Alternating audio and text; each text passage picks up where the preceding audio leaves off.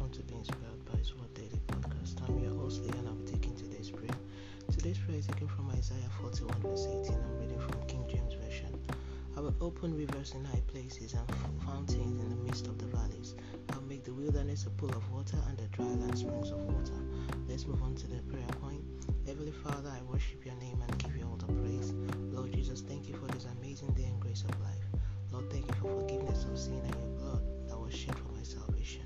Lord, have your way in my life and take all the glory over all that concerns me.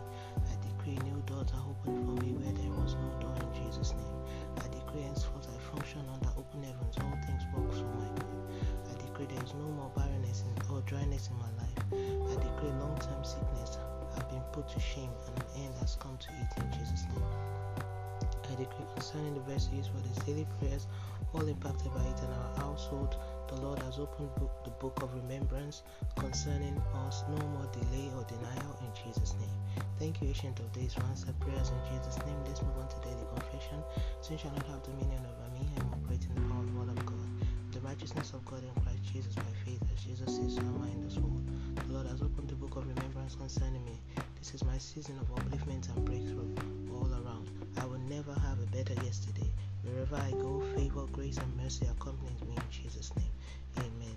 That's today's prayer me, inspired by His word. Today is the 7th of July 2023. All glory be to God. Hallelujah. Remember, Jesus loves you so much. Always walk by faith and not by sight. Don't forget to be a blessing to someone by sharing this.